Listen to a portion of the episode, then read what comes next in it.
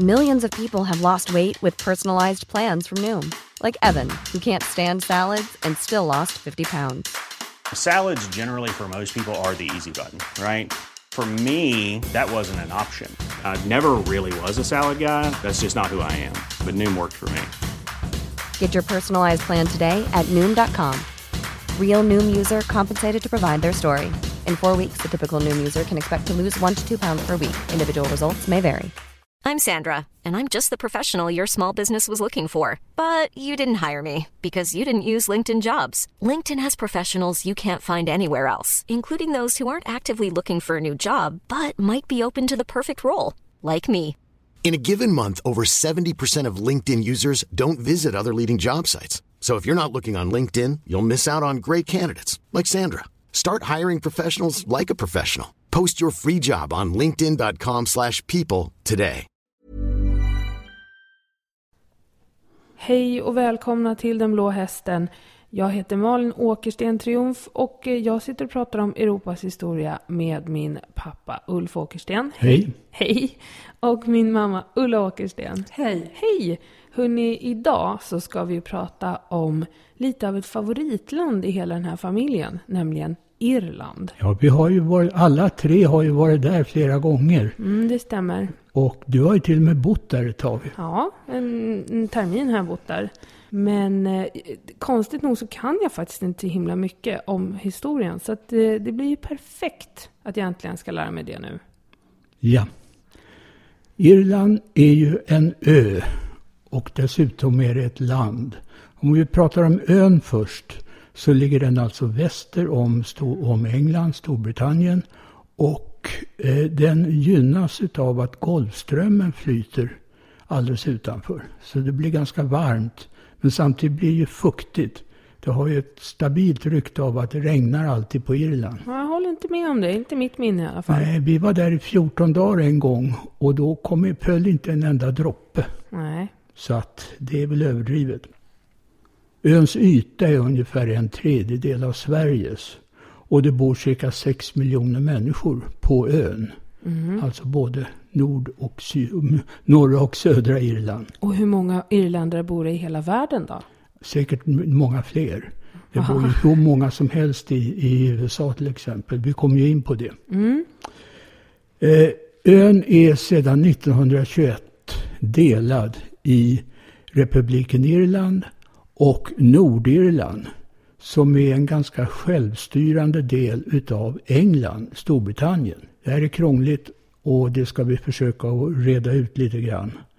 Eh, vi ska prata om kelter, vi ska prata om ett myller av kungar, vikingar, nordmän, engelsk erövring av landet, eller kan man säga ockupation kanske, inbördeskrig, frihetskrig och slutlig delning 1921.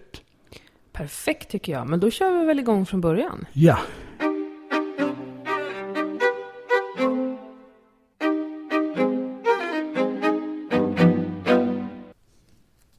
När vi pratade om England så sa vi att England hängde ihop med kontinenten på istiden, eller strax efter istiden.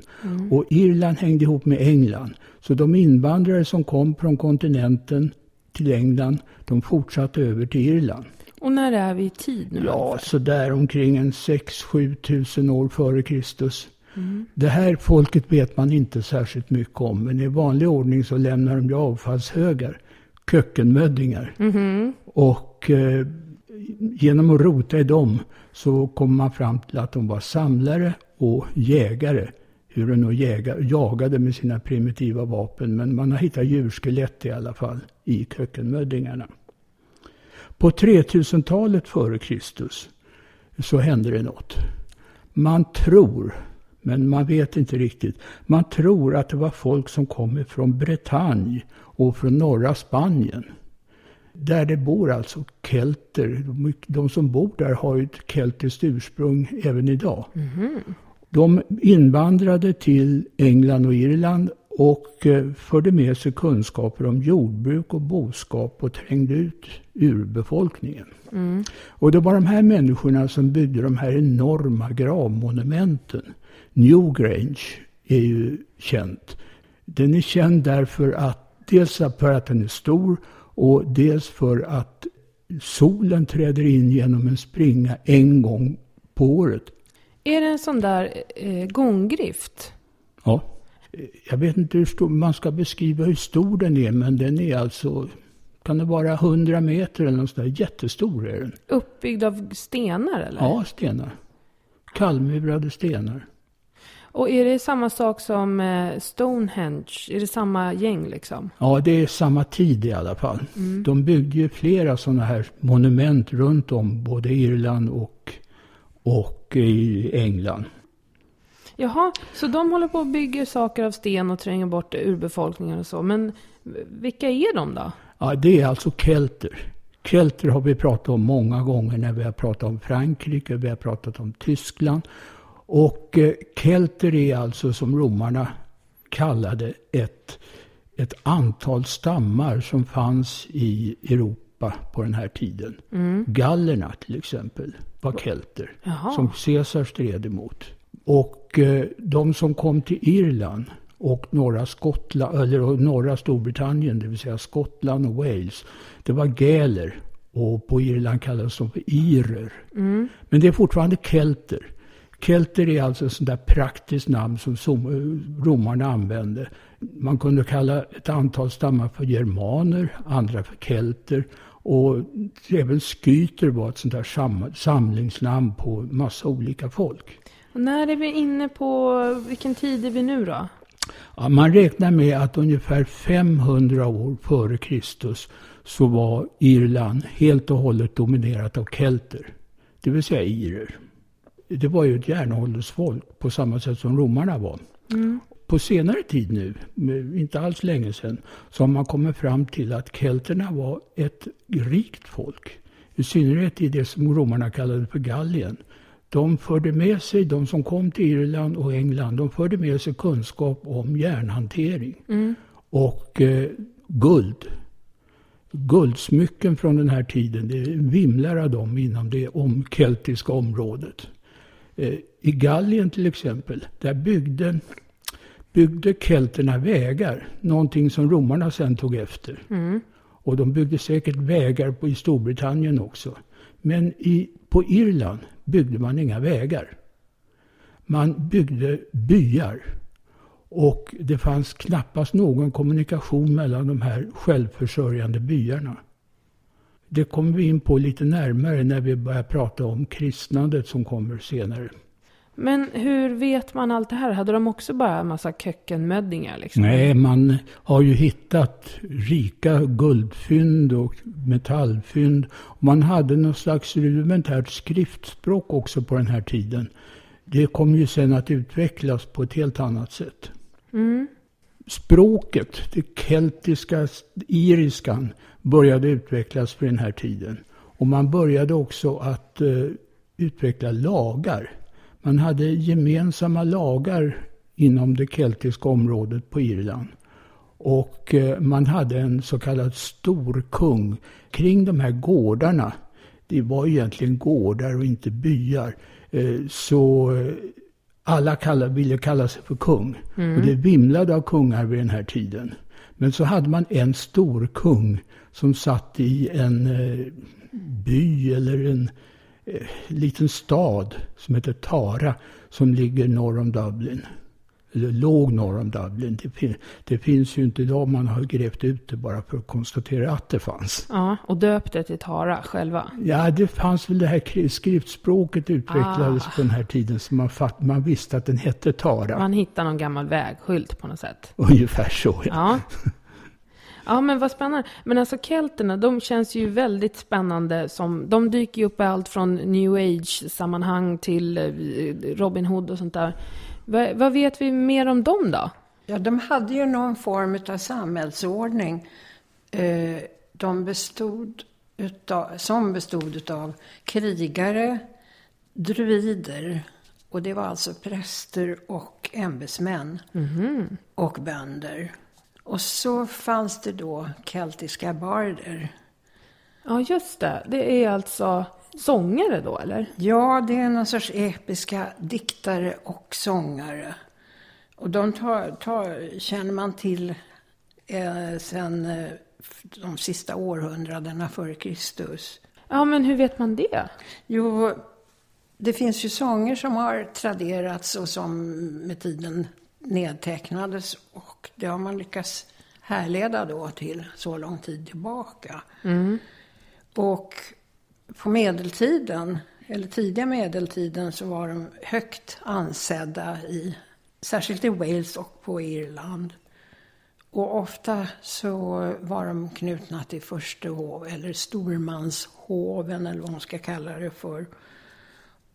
Men de jobbade ju för förstarna då med deras släkthistoria i form av hjältedikt och Så vi som har snackat lite om det här med PR-krig, kan man tänka sig att de var lite som de absolut värsta eh, dogwagarna som eh, drog ut och bara jo men den här försten, han vinner alltid, oj vad bra han är, akta er för honom.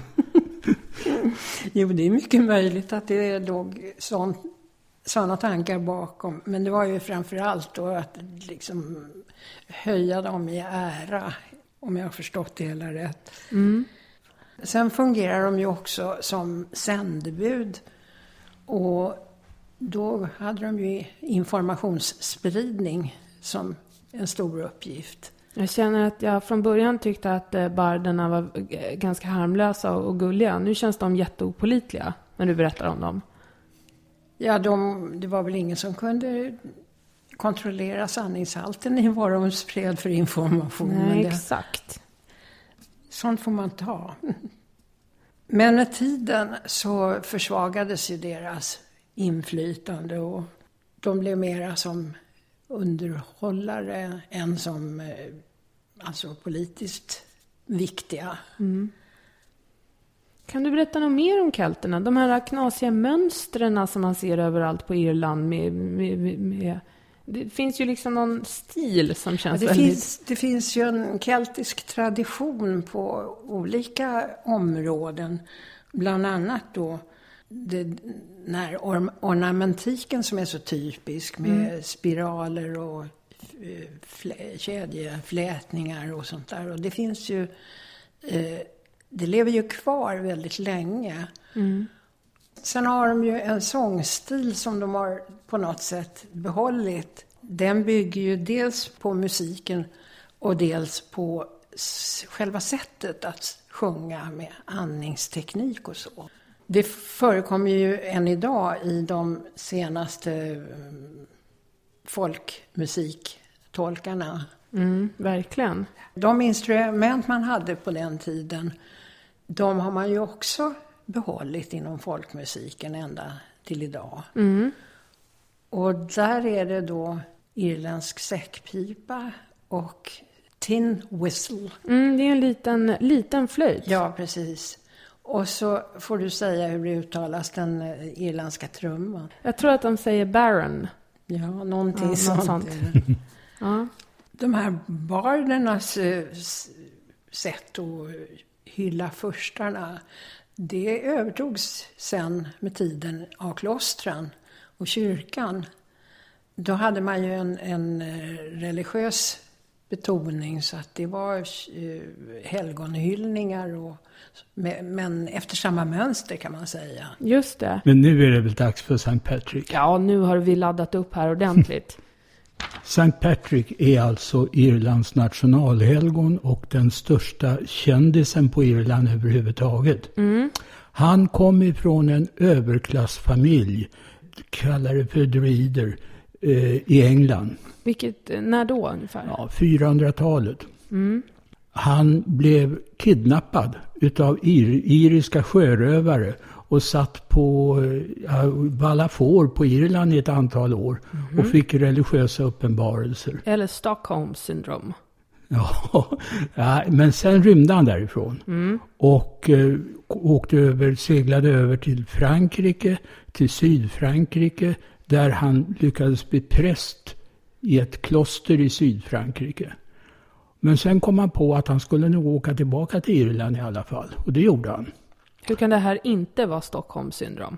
Han älskade irländare. Och irländarna älskade honom.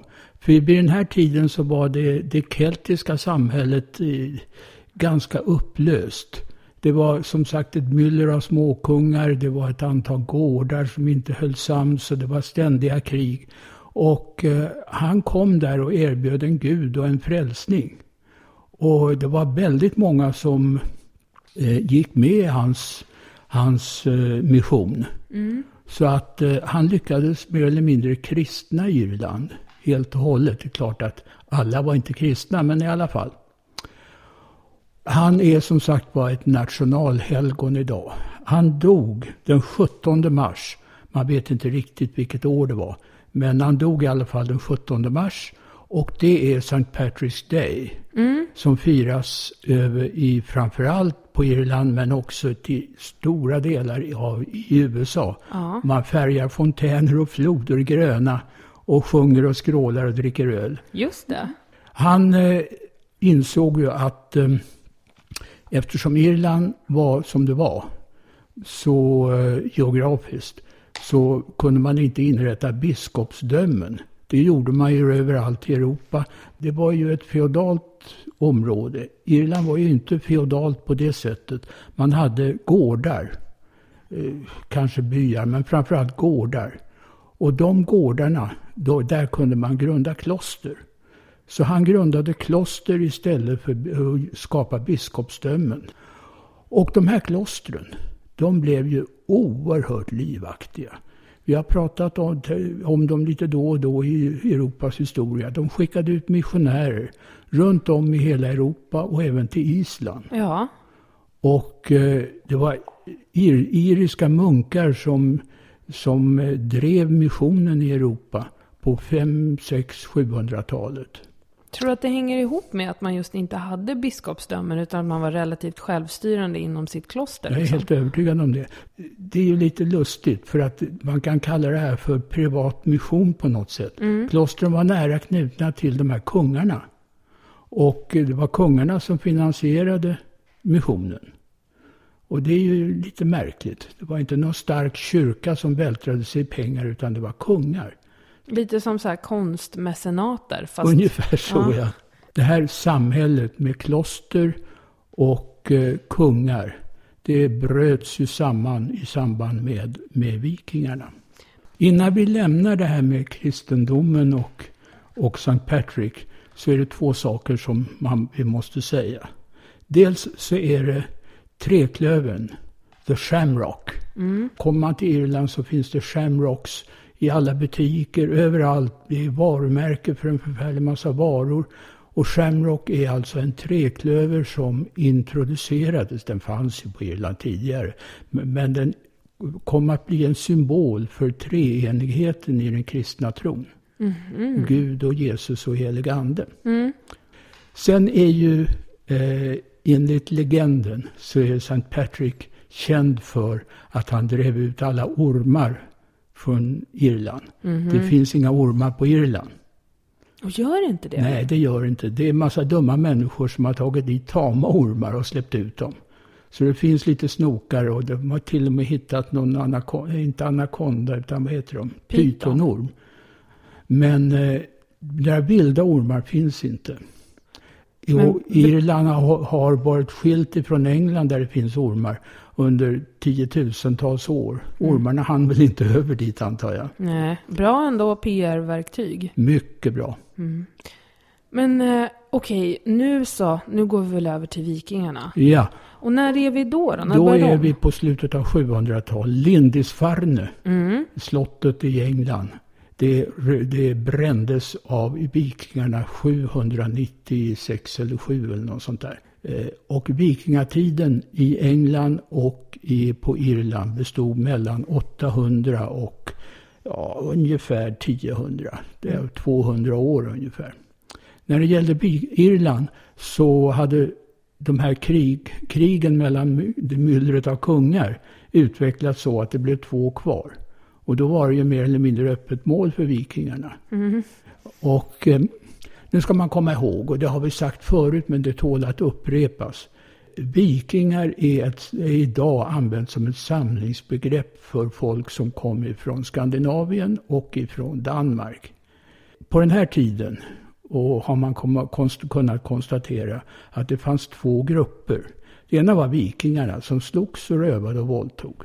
Det andra var nordmän. Och det var helt vanliga handelsmän.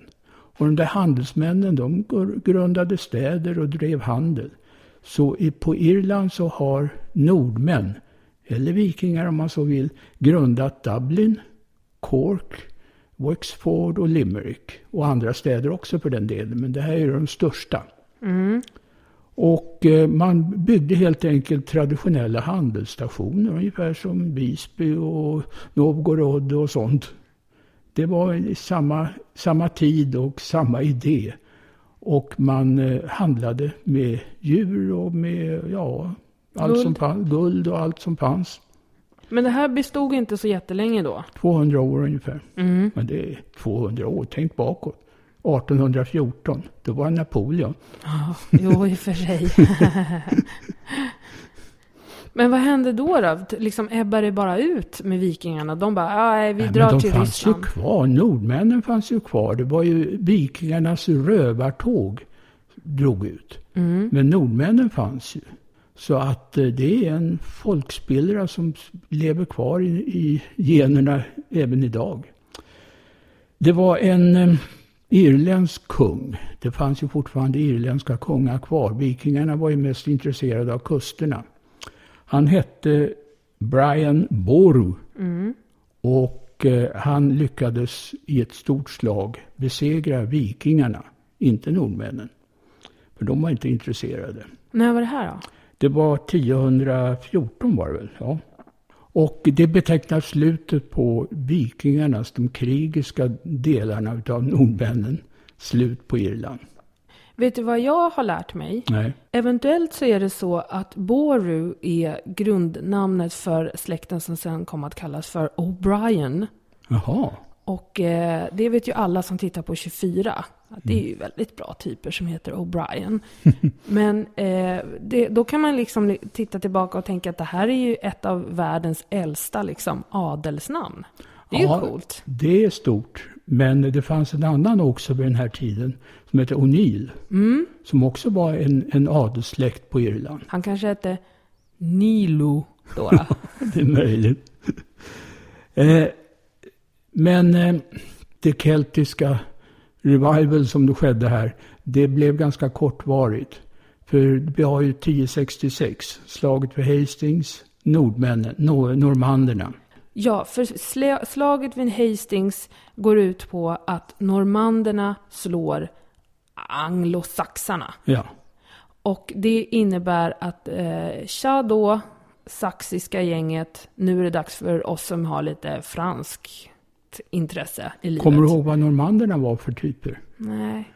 Det började med en, en eh, viking som kallades för Gångerolf som någon gång på 900-1000-talet seglade ut efter kusten på Europa, upptäckte en häftig flod som heter Seine idag och eh, hittade en liten by. Jag kommer inte ihåg vad den hette på den tiden, men det är Paris idag. Mm. Och eh, erövrade den. Och eh, slogs tillbaka, erövrade den igen och så höll han på på det sättet. De hade en kung vid den här tiden som bodde i Paris och som fördrevs därifrån med jämna mellanrum. Han hette Karl den enfaldige. Mm. Och eh, han gick med på att för att få normanderna att hålla sig tysta så fick de Bretagne som hertigdöme. Mm, och det blev alltså grunden till de normanderna som med, med tiden erövrade England. Coolt. Så det här händer då 1066. Ja. Och då tar de över i England. Och Irland. De börjar med England förstås. Det är här vid den här tiden som kommer under 10, 11, 1200-talet. Det är Robin Hood-tiden. Och, och det var borgar som normanderna övertog och klämde ut skatter ifrån befolkningen. Man gjorde samma sak på Irland. Och i Game of Thrones. Med tiden så blev ju normandiska eh, väldigt starkare och starkare. Det började komma kungar. Och kungarna fortsatte den här normandiska idén om att förtrycka irländare. Irländarna hade vid den här tiden inte någonting att sätta emot. De bestod mest av bönder. Och eh, bönder är till för att förtryckas och klämma skatter ur. Så... Och nu börjar det här stora eländet som kommer att hålla på långt in på 1900-talet med det engelska förtrycket utav eh, den irländska befolkningen. Mm. Det går i vågor. Ibland så lyckas irländarna hävda sig, men för det mesta så slås de ner.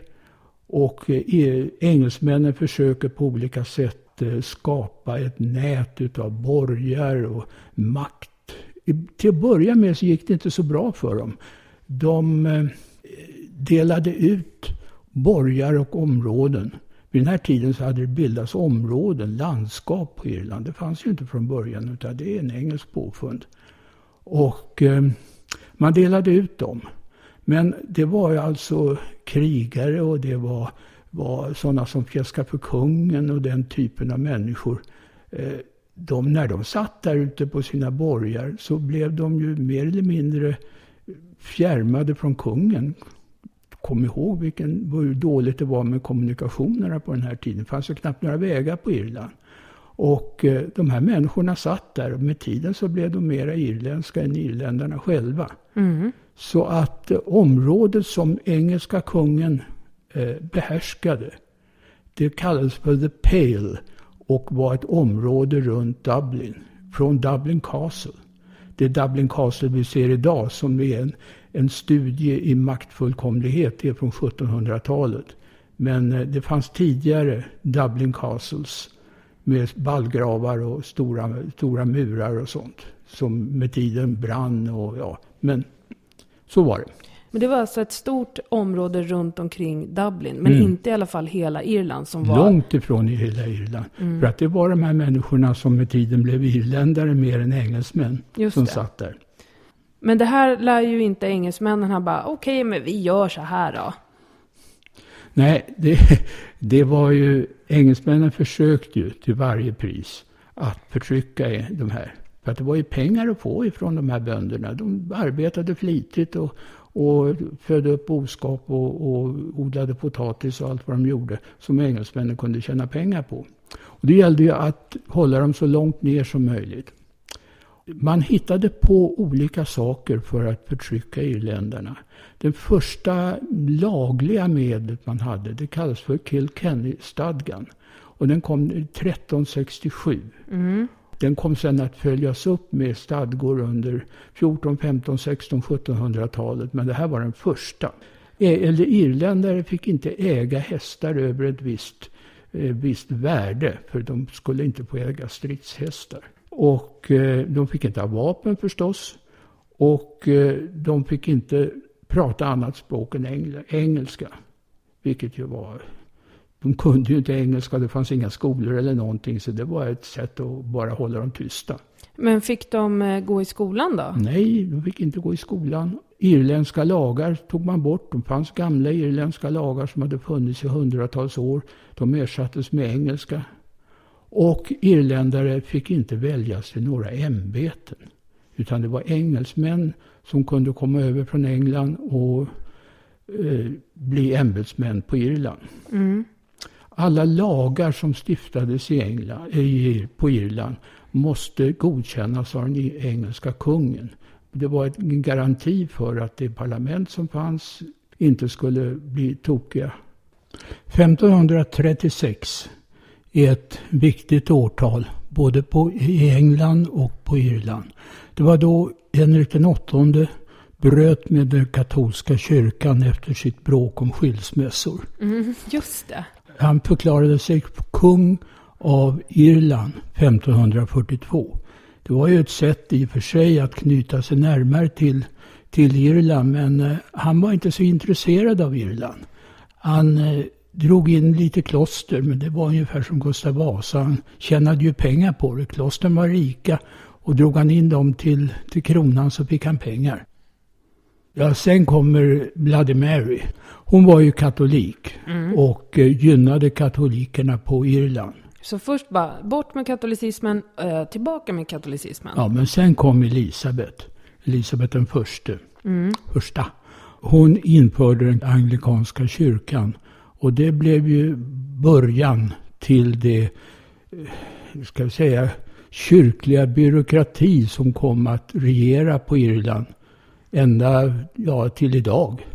Det lär ju inte ha gått råsmidigt igenom att införa den, vad hette det nu då? Ang Anglikanska kyrkan. Nej då. Elisabeth hade ju en stor fiende i Filip II av Spanien. ja, Armada-killen ja. Ja, och 1588. Och han skickade trupper till Irland för att ha det som en eh, ja, landstigning mot England. Ah, men eh, de trupperna lyckades engelsmännen besegra och kasta ut. Sen kom Jakob som ju var katolik i England. Då hade ju irländarna det ganska lugnt under hans tid. Eh, hans son Karl, Karl den förste, han ansågs vara katolik utav ett mycket puritanskt parlament. Det blev inbördeskrig. Han var väl inte världens bästa kung. Han var allmänt velig. Lyckades samla lite trupper här och var, men blev besegrad. men när är vi nu då ungefär? Ja, Med första hälften av 1600-talet. Och eh, det var det här inbördeskriget. Men Irland, katolska Irland satsade på fel häst här. De stödde Karl, kungen, som med tiden besegrades utav parlamentet med Cromwell i spetsen. Han halshögg ju kungen till slut. Och han skickade trupper dit och slog ner allt motstånd överhuvudtaget och fortsatte det här med att dela ut delar av Irland till sina trogna. Och ännu fler tvångslagar och sånt där eller? Ja, oh ja. Det var under den här tiden också som eh, man gynnade, det var väl ett sätt att komma åt katolikerna, man gynnade en protestantisk utvandring som blev ganska omfattande till Ulster, norra Irland. Som eh, idag är väl det som man hör om när man pratar om eh, Nordirland. Ja. Och alla uppror och eländen som kom, som kom senare. Men det började med, med Cromwells krig på Irland. När han lät en massa reformerta lutheraner invandra till Nordirland. Det här kom ju att få en jättestor betydelse. Det här var duktigt folk. De var handelsmän och ja, överhuvudtaget välutbildade. Och började dra igång industrier i norra Irland. Inte heller så svårt kan jag tänka mig om man har fått massor med trevlig mark tilldelad sig. Ja, just det. Nej. Vad händer sen då i, i England? Jag kommer inte riktigt ihåg. Med tiden så dör ju Cromwell. Han dör ju en naturlig död, vilket ju ingen trodde att han skulle göra. Att han skulle besegras och halshuggas och så. Men han dog en naturlig död. Och man lyckades med tiden skapa den här så kallade restaurationen på 60-talet. Karl II blev kung. Och med tiden så blev hans son, tror jag det var, Jakob den andre kung. Problemet med honom var att han var en dålig kung. Han var katolik dessutom. Och eh, parlamentet och överhuvudtaget stora delar utav engelska intelligentian, makthavare i England, de kallade in Wilhelm av Oranien från Holland. Ja, han var det. gift med Karl den andres dotter. Och han, dottern och Wilhelm av Oranien blev kung och drottning av England. Och Holland. Och Holland, ja. Ja, den där dubbelmonarkin ja. Ja. ja. Jakob den andre, han gav sig inte frivilligt utan han åkte över till Irland, samlade trupper, katolska trupper och eh, blev med tiden besegrade, besegrad vid slaget vid Boyne. Och när är det då? Eh, 1690 är det. Det här slaget vid Boyne, det var då som de orangea holländska färgerna kom att betyda någonting på Irland. Just det. Så då eh, kommer Wilhelm av Oranien, spöar alla katoliker. Är det liksom, vad händer nu? Ja, det fortsätter, det engelska förtrycket. Det byggs ut ännu mera. Man har engelsmän i alla styrande befattningar. Man införde hårdare tvångslagar. Mm. Och fortsätter att ta jord och allting sånt där? eller? Ja, det gör man ju. Och, eh, så egentligen hände inte så mycket eh, i det stora hela under 1700-talet. Som en illustration av förtrycket, hur långt det hade gått, har man räknat ut att i slutet av 1700-talet så var av all mark på Irland var det 5% som ägdes av katoliker. Resten ägdes av engelska stormän. Jäklar, 5 procent? Mm. Och engelska stormännen, de bodde ju för det mesta inte på Irland Nej. på sina eh, De hade det som sommarställe. Och då hade någon, någon ställföreträdare där som... s- som misskötte marken. I alla fall så hade de ju ingen koll på hur, hur eh, gårdarna sköttes. Utan väldigt ofta så var det väl så att förvaltarna tog in pengar till sina egna fickor och lät då bönderna fortsätta svälta. Den här hjälpen från Frankrike blev det ju ingenting utav. Utan England befäste sitt grepp över Irland och eh, förklarade att Irland var i union med England. Irländarna bara, eh, jaha. Ja, de som bestämde Irland tyckte det var jättebra. Ja. Det var ju engelsmän. Ja. Eh, 1800 var det. Då, hade, då började det här som finns ännu idag. Att irländare hade representanter i det engelska parlamentet. Problemet var ju från början att irländarna kunde inte väljas. ja, Ut- just det. Så det var ju bara eh, engelsmän som satt som representanter för Irland. Det här ändrades ju snart, men, men i alla händelser under en 30-tal år så var det engelsmän som representerade Irland. Eh, 29 eh, så blev katoliker valbara. För att det var ju så att alla, alla irländare var ju inte förtryckta svältande bönder. Det hade ju vuxit upp en katolsk intelligensia i många av städerna som var byråkrater, de var handelsmän. Många av dem var rika och byggde hus och så. Så att man ska inte tro att alla satt i, i leråkern och svalt. Utan det var alltså en hel del. Och det var de här människorna som kunde väljas till ämbeten sen med tiden. Så de kunde också bli byråkrater. Men då blev det, i samband med att de valdes in i parlamentet, blev det lite bättre med de här läskiga lagarna och sånt där då? Nej, nej. De var ju lojala mot den hand som födde dem så att säga. De var lojala med England. Det var till formen var de katoliker. Men med tiden kom det ju att, att eh, uppstå från den här gruppen en opposition. Men här, vid den här tiden var det inte så. Vi ska prata lite grann, det var ju, Ulla var inne på det, de här jordbrukare, så kallade jordbrukarna. De eh, skulle tjäna pengar på sitt jordbruk i- och slott på Irland. Och eh, då bestämde de, bestämde de att eh, gården skulle ge en viss avkastning. Och det skulle vara då förvaltarna som skulle se till att de fick den avkastningen.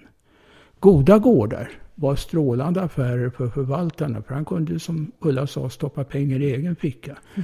Dåliga gårdar med dålig jord eller dålig skötsel eller någonting. Där hade de problem. Och då fick de alltså förtrycka bönderna ännu mera och kräva ännu mera pengar utav dem. Det, det var en total misär under 1800-talet. Dessutom så kom ju de här förvaltarna på att de kunde öka omsättningen och vinsterna på sina gårdar genom att börja odla vete och ha boskap. Och eh, problemet med det, det var ju att både vetet och boskapen inkräktade på böndernas områden. Man tog helt enkelt deras potatisåkrar och sådde vete på dem. Eller lät, lät korna gå där. Eh, och det här höll ju på att bli rena katastrofen. Men den slutliga katastrofen den kom ju sen på mitten av 1800-talet med den så kallade potatispesten. Det blev, var en sjukdom som slog ut nästan all potatisodling på Irland. Och det utbröt akut svält. Massor med människor dog. Man har räknat ut att mellan, ja, jag tror det var 1850 och 1880 sådär, så minskade Irlands befolkning med 3 miljoner. Oj. Det var 8 miljoner från början och blev 5 sen. Men eh, det var inte bara alla svalt inte ihjäl. Utan det var ju då den stora invandringen till USA kom. Ja, just det. För nu kunde man sätta sig på en båt och ta sig Ja. hela vägen till eh, Ellis Island. Ja, det var vid den här tiden som de stora skeppsvarven i Nordirland bildades. Som kom att bygga i stort sett, ja, inte alla, men väldigt många utav de engelska flottan och passagerarfartygen. I början av 1900-talet så byggdes ju Titanic och Titanics systerfartyg i Belfast. Alla de här stora fartygen, de eh, kom ju till, det var inte i första hand för lyxtrafik, utan det var för invandringen i, i USA. Eller emigrationen på Irland. Titanic var ju fullastad med irländare som eh, dog genom att de var längst ner i fartyget allihopa. Men du, eh, 1800-talet, då tänker jag ju också på litteraturen och kulturens. Och hur såg det ut egentligen? Alltså jag vet ju att det finns några ganska kända författare från den här tiden som är från Irland. Men eh, hur, hade de någon genomslagskraft? Man kan väl säga att eh, litteraturen på Irland var ju anglo-irisk. Och det, det var ju inte något nytt som uppstod på, på eh, 1800-talet. Det var bara strypt under en lång period. Till exempel på under upplysningstiden då, på 1600-talets slut. Då kom Jonathan Swift med sina Gullivers resor. Han blev med tiden domprost i Dublin och tog sig an de irländska, med många irländska problem. Han skrev något som heter Drapers Daughter. Och han gisslade ju verkligen eh, de företeelser som han inte gillade i sin litteratur, i det han skrev. Sen var det väl inte särskilt, mycket, särskilt blomstrande inom konst och kultur under en lång period. Men i början på 1800-talet så kom Thomas More som skrev Irish Melodies. Och eh, en kvinna som hette Marie Edgeworth som var dotter till en godsägare och skrev realistiska romaner eh, där hon berättar bland annat om irländska gods som har blivit försummade av sina ägare. Och hur de underlydande levde en hemsk tillvaro. Och så börjar ju då nationalmedvetandet växa fram under den här perioden. Mm, Men eh, samtidigt så var det ju väldigt mycket humoristiska skildringar av överklasslivet och av det irländska lättsinnet kan man väl säga, som var ett eh, typiskt inslag i litteraturen. Men i mitten på eh, 1800-talet så kommer William Butler Yeats.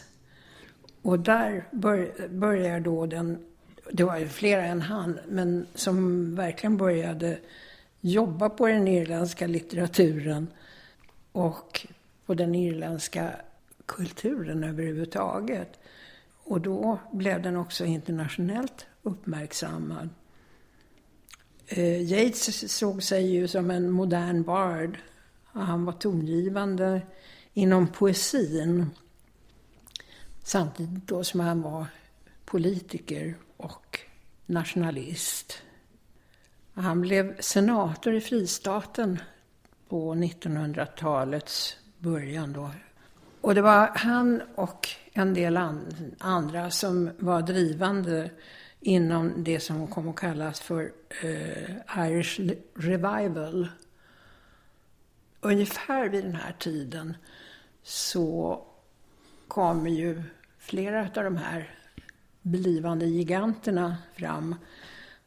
Det var James Joyce som debuterade som poet När var det? 1907 eller någonting sånt där. Men han kom ju att dominera inom prosan. Och eh, den första eh, romanen, eller vad ska jag kalla det för, det var ju en självbiografi. Portrait of the artist as a young, vad heter den, boy. Och sen kommer då Ulysses, Finnegans Wake och, och det var ju omstörtande Vadå litteratur. då? Han har ju moderniserat språket, han har ju experimenterat på, med sitt skrivsätt som gjorde, fick oerhört stort, stor uppmärksamhet. Och man börjar experimentera lite varstans internationellt.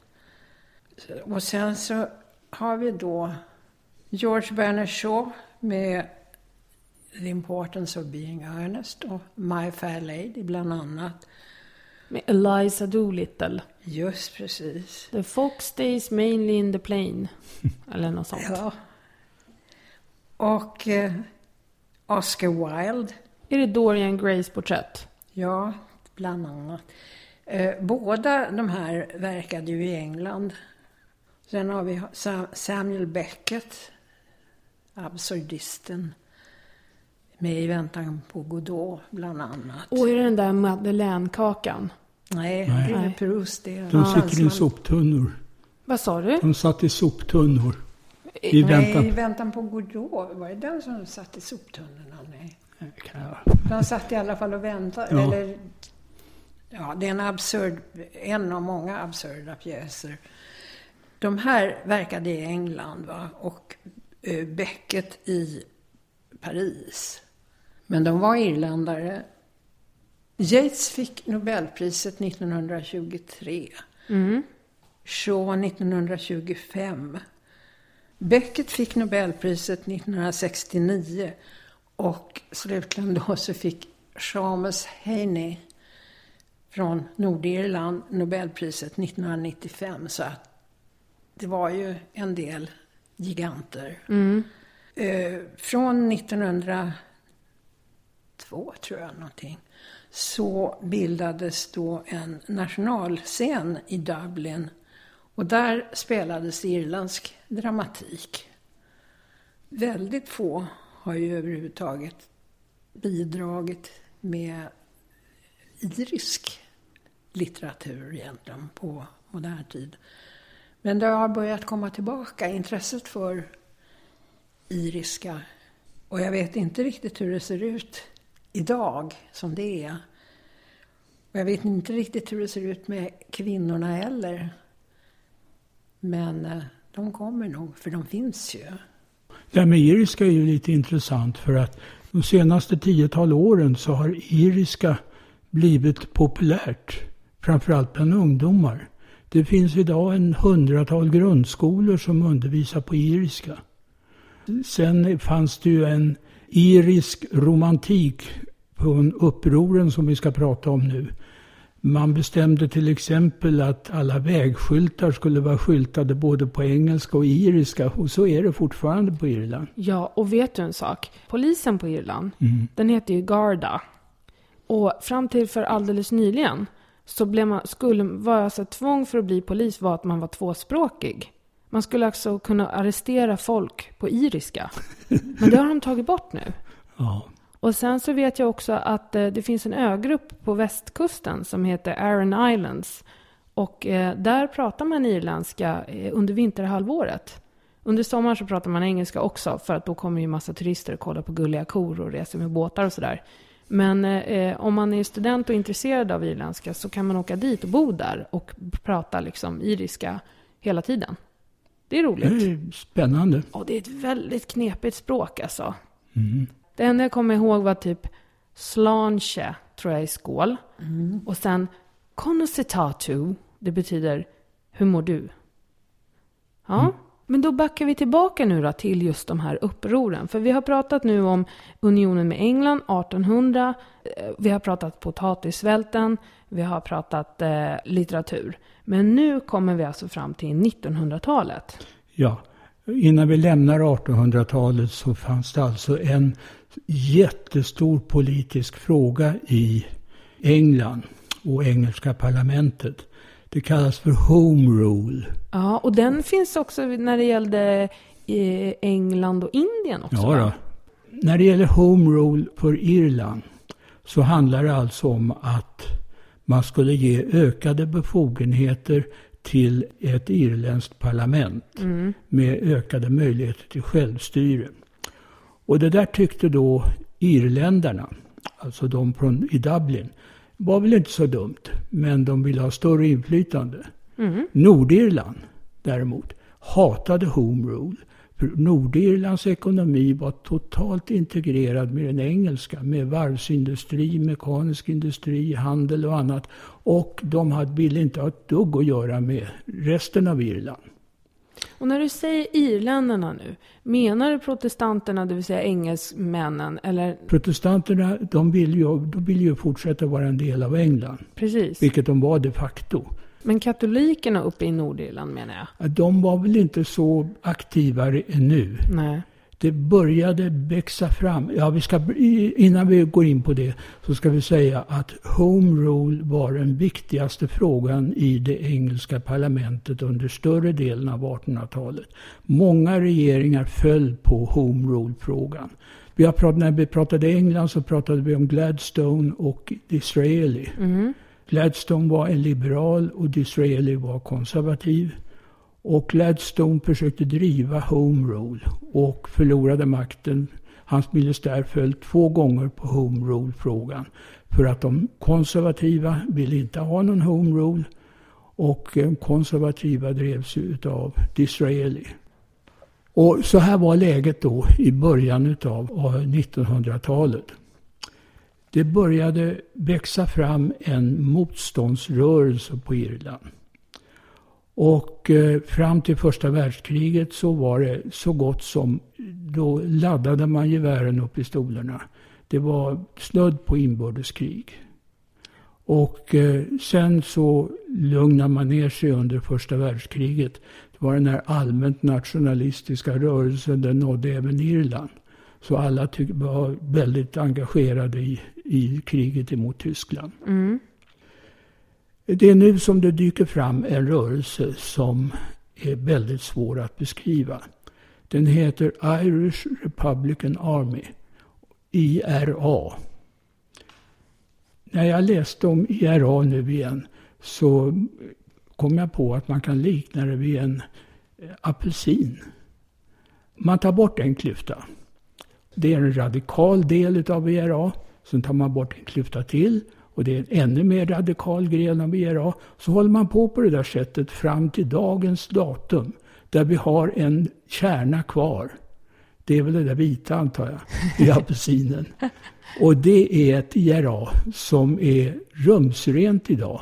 Och som ingår, de har en politisk gren som heter Sinn Fein och som ingår i det irländska parlamentet idag. Men fram till det så har det funnits precis hur många IRA som helst. Det ena var mera krigiskt, mer radikalt än det andra. Det heter officiella IRA, provisoriska IRA, fortsättnings-IRA och allt vad det heter. Mm. Men vi behöver inte gå in på alltihopa det där. Tänk på apelsinen. Ja. De första, eh, första klyftorna då, när, eh, när dyker det, de upp? De dyker upp under första världskriget. Och det blev grunden till den irländska eh, armén. Eh, det blev alltså den, den, det försvar som Irland har byggt upp, som finns även idag. De startade påskupproret 1916. Och påskupproret det var alltså IRA på Irland som eh, ockuperade eh, postkontoret i Dublin. Och vet du varför de gjorde det? Nej. Det är för att postkontoret i Dublin var ett, en symbol för brittisk administration. Det var alltså, det är väldigt pampigt byggt. Det pryddes av eh, engelska vapen och symboler och sånt där. Oerhört provocerande för alla irländare i Dublin. Tanken var ju att, att England hade förlorat folk på, i första världskriget i leran i norra Frankrike, Somme och Persondale och allt vad de hette. Med jättestora slagen, hundratusentals dog i varje slag. Och då kunde man passa på att göra uppror på Irland. Men England hade ju folk även på Irland. Så att det här upproret slogs ner och eh, upprorsledarna fängslades. En av upprorsledarna, De Valera hette han, han eh, dömdes till döden. Men under tiden kom de på att han var ju amerikansk medborgare så det gick ju inte. Nej. Så han benådades med tiden. Det fanns också en annan som var med i påskupproret som hette Michael Collins. Och han var fack, fackombudsman eller något sånt där Ja. och skrev i tidningar och sånt där och manade till uppror. Ja. Efter världskrigets slut, det var 19 till eh, 21, så var det fullt uppror på Irland. Är det det som är det irländska frihetskriget? Ja. Och det är nu som de eh, engelsmännen skickar dit sina black and tans. Det är veteraner, de som, några som överlevt kriget i eh, Frankrike. Och det var nog det mest brutala soldater som engelsmännen någonsin skickade dit. De gjorde sig kända för oprovocerat våld, mord och annat. Och eh, blev ett hatobjekt för den irländska frihetsrörelsen. Med tiden så kom England på att så här kunde man inte hålla på. Man kallade till en fredskonferens. Och eh, irländska representanten i den här fredskonferensen, det var Michael Collins. De Valera, som fortfarande var IRA-medlem, han, eh, nu var det ju så, vi ska backa lite här. IRA ville ju att Irland skulle vara en enhet. Och Valera ansåg ju att Irland var en enhet. Det var en ö. Och även Nordirland, som var rikt, kan ju ha bidragit, s- skulle tillhöra samma rike. Vad Nordirland tyckte, det brydde han sig inte så mycket om. Men är de på samma sida då alltså? Michael Collins och De Valera? Ja, de är ju på samma sida. Men eh, vid den här fredskonferensen så satte England som ett absolut villkor antingen fortsatt krig och engelsk ockupation eller gå med på att Nordirland skiljs ifrån Irland. Mm. Och till, fortsätter tillhöra Storbritannien då? Jag fortsätter tillhöra Storbritannien. Som de facto, de facto det var. Så att de hade ingenting egentligen med den södra delen av ön att göra. Nej, de bara skulle sluta skicka trupper dit då? Ja, och eh, Michael Collins sålde Nordirland ansåg då IRA och De Valera. Han gick med på ett fred på det villkoret att Nordirland skulle tillhöra England. Så han var inte så himla poppis av, är det de som är då separatisterna? Alltså De Valera och IRA? De är separatisterna, ja. Men efter det här fredsavtalet då som ändå slöts, fast många tyckte det var asdåligt, så blir alltså Irland en fristat då? Ja, det blir en fristad med, mellan, eh, vad var det, vilka årtal var det? 22 till 37 var den irländska fristaten.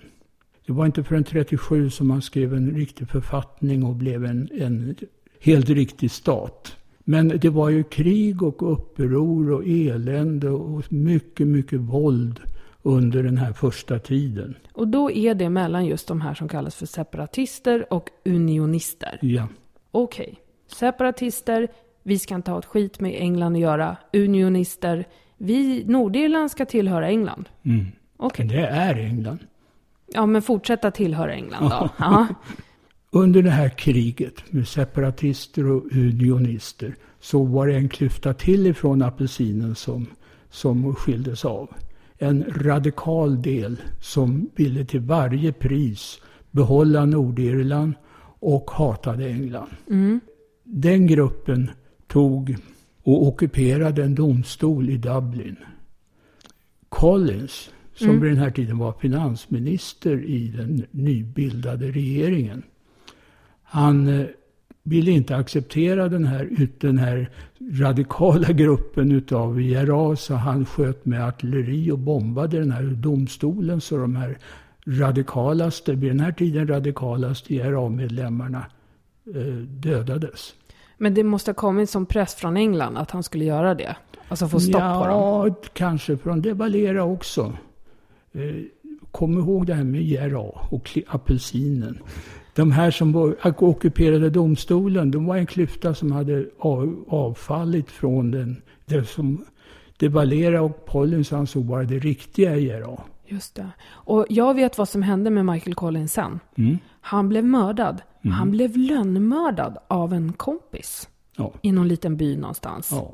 Som I- straff för att han hade bombat domstolen kanske. Ja, både det och det här med Nordirland. Så att det var någon, någon grupp i IRA som tog livet utav honom helt enkelt.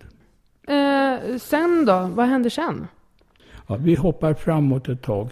Under 30-talet bildades det som vi pratade om förut. Den officiella IRA och deras politiska gren Sinn Fein. Det accepterades ju inte utav protestanterna men i alla fall det fanns. Och man började kasta bomber runt omkring sig. Det här blev ju värre sen efter andra världskriget. Under andra världskriget så lugnade det ner sig igen. Men sen så kom de stora eländena med bomber och mord. Det kallas för the troubles. Ganska liksom eh, nedtonat namn ändå för så här fullt krig och liksom statsgerillor. Ja. Och the troubles det var mellan 1969 och 2007. Det var det som vi har, det finns massor med filmer, det finns böcker. Och vi som är lite gamla till åren komna, vi kommer ihåg att det här var ett stående inslag i Rapport och Aktuellt under många, många, många år.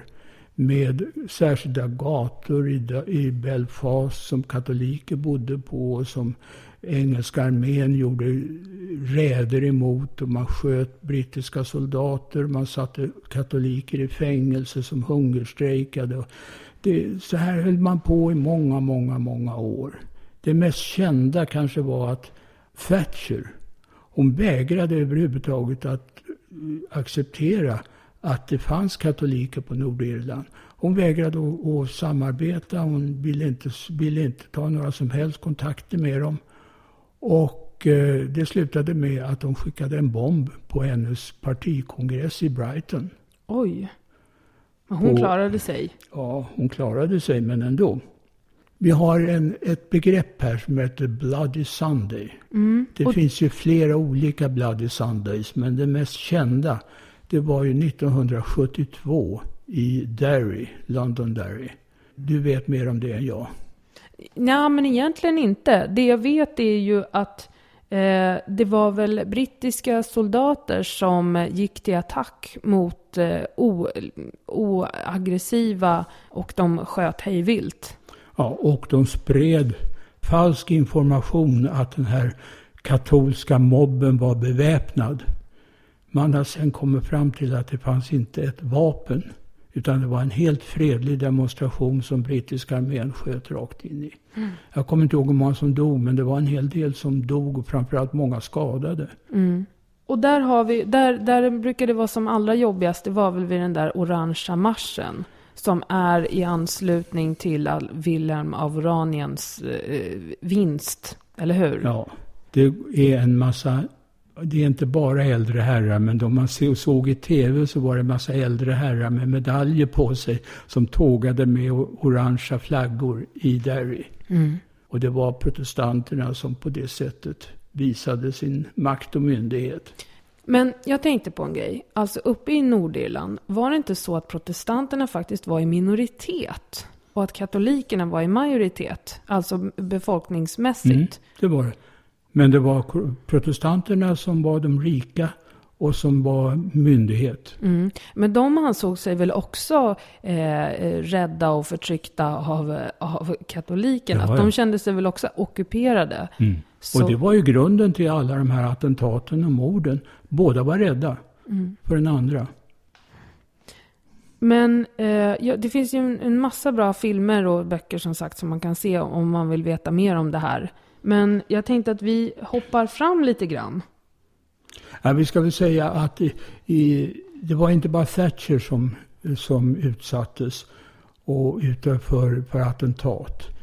Bernadette Devlin var en oerhört känd IRA-politiker som en del av den här apelsinklyftan ansåg inte var tillräckligt radikal. Utan de kom hem till hennes hem, sköt henne och hennes man inför ögonen på deras barn. De överlevde men de blev ju skadade. Eh, det fanns en annan också känd och det var en som hette Lord Mountbatten som var släkting till eh, drottning Elizabeth. Jag kommer inte ihåg i vilken form.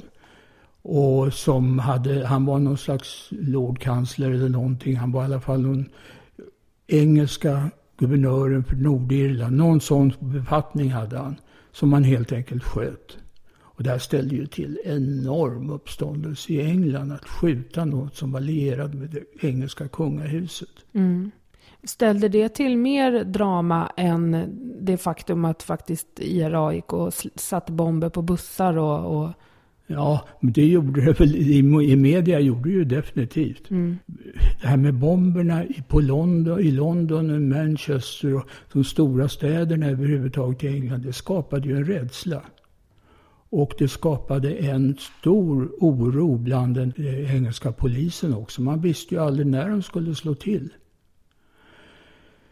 Den första som överhuvudtaget började tackla det här problemet på ett konstruktivt sätt, det var Tony Blairs regering. Och de satte sig ner och förhandlade, pratade, pratade, pratade, pratade. Och eh, katolikerna i Nordirland började under Clinton att eh, stödjas av USA. Och det fanns en känd IRA-politiker som hette, eller Sinn Fein-politiker snarare, som hette Jerry Adams. Mm. Som hade väldigt goda kontakter med USA och lyckades få stöd i miljoners miljoner eh, dollar från USA. Och eh, med tiden lyckades man trassla ihop någon form av uppgörelse. Det hette väl långfredagsavtalet eller någonting sånt. Och när var det då ungefär? Eh, det var 1998. Det här var alltså ett väldigt komplicerat avtal. Jag har försökt att titta på det och läsa det. Det är helt obegripligt för om man inte har sysslat med det i tio år säkert. Men det gick i stort sett ut på att republiken Irland, som det hette vid den här tiden, skulle vara en fristående stat som England inte skulle blanda sig i. Att Nordirland skulle bestå, bilda en regering som bestod utav katoliker och protestanter i lika många. Mm.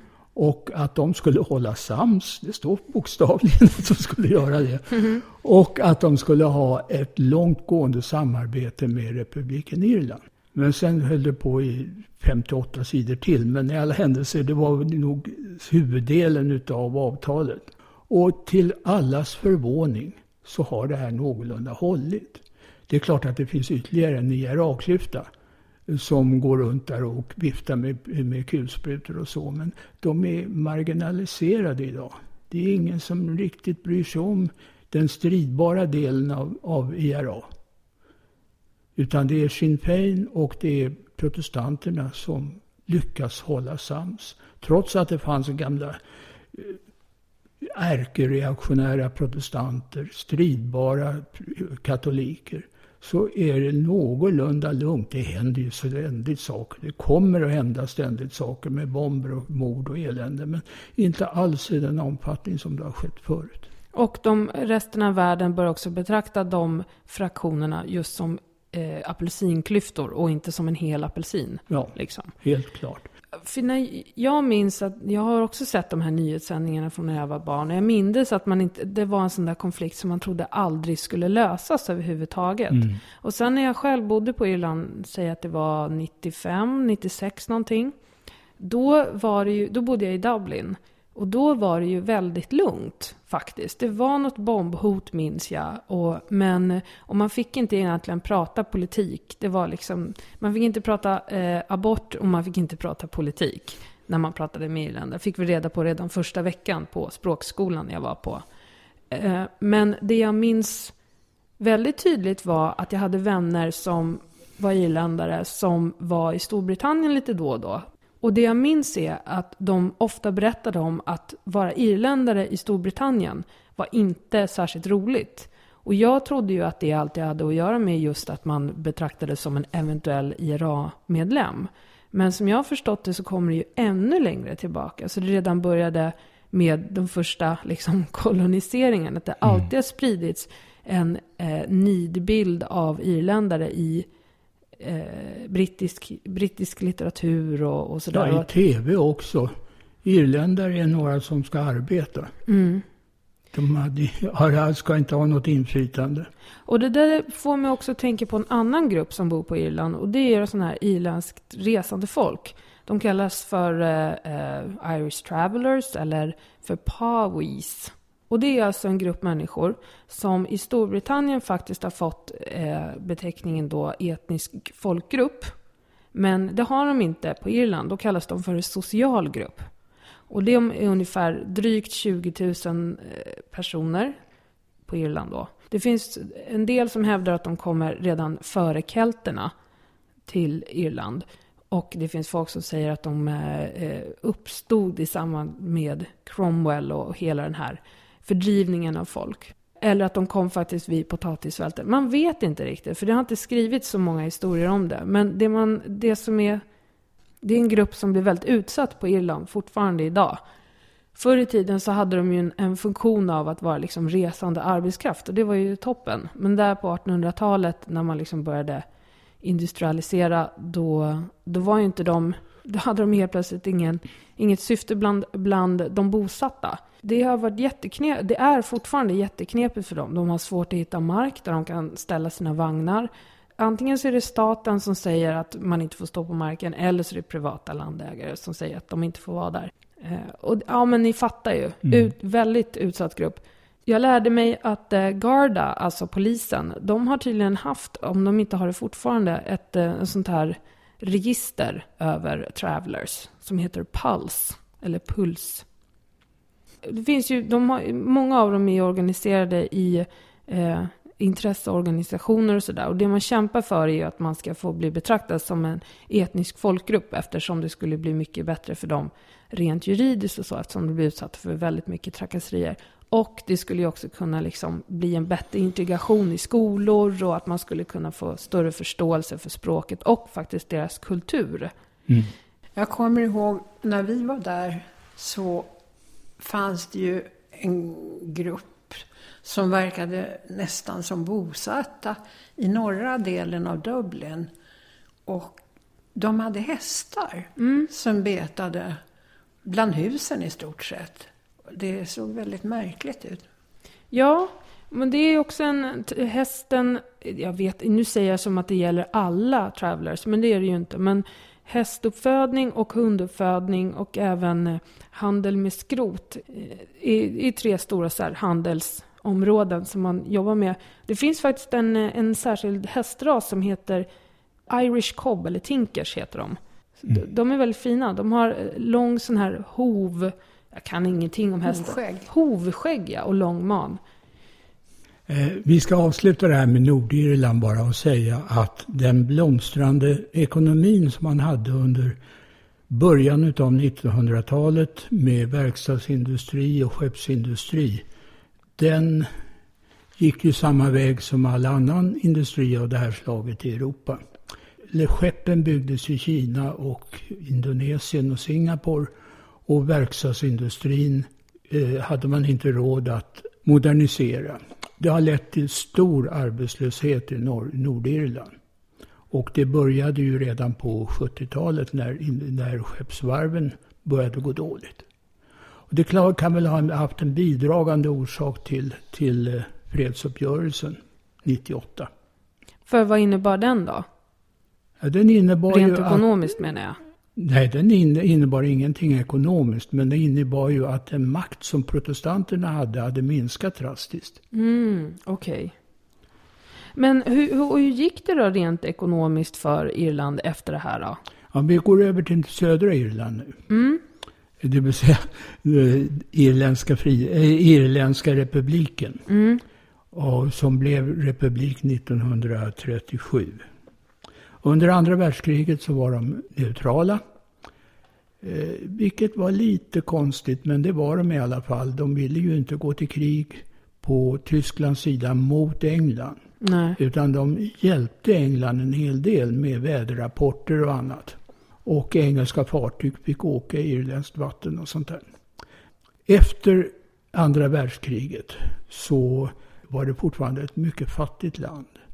Och eh, man satsade då på utbildning, man drog igång skolor. Men fortfarande var utbildningsnivån väldigt låg. Kyrkans makt växte dra dramatiskt. Man rättade sig efter allt som man sa i Rom. Påven var, hade ett stor, stort inflytande på Irland. Lika stort som i Sydamerika och på andra superkatolska områden. Mm. Kyrkans makt blev ju så stor att man till exempel motsatte sig en nationell sjukvård för man ville att kyrkans sjukhus skulle driva sjukvården. Mm. Den var inte så väl utbyggd så att det var ju en kris. Mm. Man hade ju, har ju fortfarande idag ett abortförbud. Mm. Om det inte är för eh, kvinnans liv. Ja. 1998 ändrade man så att ja. man, om man håller på att dö så kan man få göra abort. Det här har ju haft enorma konsekvenser. Massor med kvinnor åkte, har ju åker över och har åkt över till England för att göra abort. Mm. Och det var stört förbjudet med alla typer av kondomer, pessar och annat. Mm. Eh, jag vet inte om hur, hur, mycket vi ska ta upp av det här för att det är inte särskilt smickrande för den katolska kyrkan. Men, eh, vi älskar ju att smickra den katolska kyrkan. Eh, det står i tidningarna idag att katolska kyrkan hade kloster hade fungerat som änglamakerskor. Mm. Ogifta mödrar fick, bedrev mer eller mindre slavarbete i vissa kloster. Och deras barn eh, togs om hand av klostren och nunnorna. Och svältes och misshandlades till döds. Mm. Man har hittat hundratals barnlik. Jag vet inte hur mycket vi ska tala om det här för att det är, det är ju jätteotäckt.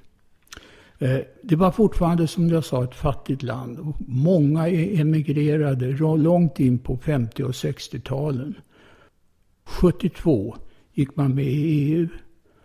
Och eh, 73 kom ju oljekrisen som slog hårt emot, emot Irland.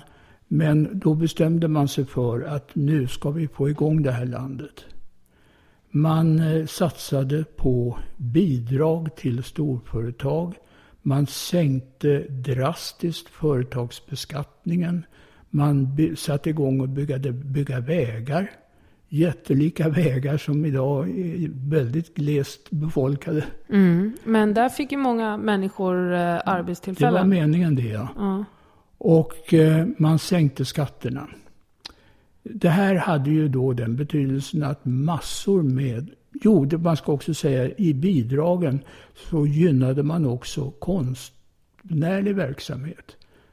Popgrupper och ja, överhuvudtaget konstnärlig verksamhet gynnades. Nej, men vad kul! Är det därför det finns eh, så många har vunnit Eurovision tror du? Ja, det kan väl finnas ett samband. Ja. För att de fick lokaler och de fick bidrag överhuvudtaget. Och det var man skulle satsa på kultur, inte bara företag. Det här var ju alltså en, det var en enorm framgång under ett antal år. Ja, när då ungefär? Ja, 80-talet. Man talade om den keltiska tigern. Irland var det mest framgångsrika landet under en viss period. Mm. Man eh, gav också bidrag till bostadsbyggande. Det byggdes precis hur mycket lägenheter som helst i, i städerna på Irland. Mm. Och problemet där var ju ungefär som i USA. Att man byggde bostäder som inte motsvarades av behovet. Man byggde bostäder som blev utsatta för spekulation. Mm -hmm. Man köpte de här bostäderna för man köpte dem för en miljon och räknade med att man skulle kunna sälja dem för fem eller något sånt. Vilket ju hela USA gjorde på den här tiden också. Problemet blev ju att det kom ju bankkriser och annat som gjorde att bostadsmarknaden kollapsade. Det var den berömda, beryktade ska man säga, bostadsbubblan. Mm. Som slog väldigt hårt emot Irland. Och när är vi nu då? Ja, nu är vi på 90-talet, 2000-talet. Mm. Och eh, det började ju också gå, gå upp för det irländska samhället att den här keltiska tigern var ju inte gratis. Det ska, någonstans, någon måste betala i någon ända. Mm. Och eh, det är ju samma sak som i England och på andra håll. Det är folket som får betala. Med ja. höjda skatter och höjda avgifter och annat elände jag minns att när jag bodde där, då var det rätt många jag kände som jobbade på callcenters. Mm. Har inte Apple sin på Irland? Apple har sin på Irland. Jag har ringt till Irland många gånger. Men då minns jag också att det var, det fanns någon deal där, att det var, om det var EU-bidrag eller om, hur det nu var. Ja, det var bidrag som gjorde att de fick mark gratis och som gjorde att de kunde bygga väldigt billigt. Och då var det ju också under ett visst antal år, mm. som jag minns det. Så ja. att folk skulle komma dit och göra startups. Och sen så var tanken att de skulle bara, oh, Irland, härlig ö, här vill mm. vi fortsätta vara även om vi inte får några bidrag. Mm. Men de, flyttade de då eller? Ja, många av dem flyttade ja. Mm. Så det blev inte så bra det här till slut. Så att Irland har väl en någorlunda normal ekonomi idag. De har ungefär samma förutsättningar som England. Med en strypt ekonomi. De försöker ju, liksom England, att satsa på eh, näringslivet och få igång saker och ting igen. Och det funkar väl sådär. Det är ju inte någon direkt kris idag. Okej, men eh, då är vi framme vid nutid nu då? Ja. Eh, har vi glömt något tycker ni? Det har vi alldeles säkert. Ja. Men jag tycker vi har täckt Irland ganska bra. Det tycker jag också. Tack så hemskt mycket för idag då. Tack själv. Tack. Hej då. Hej då.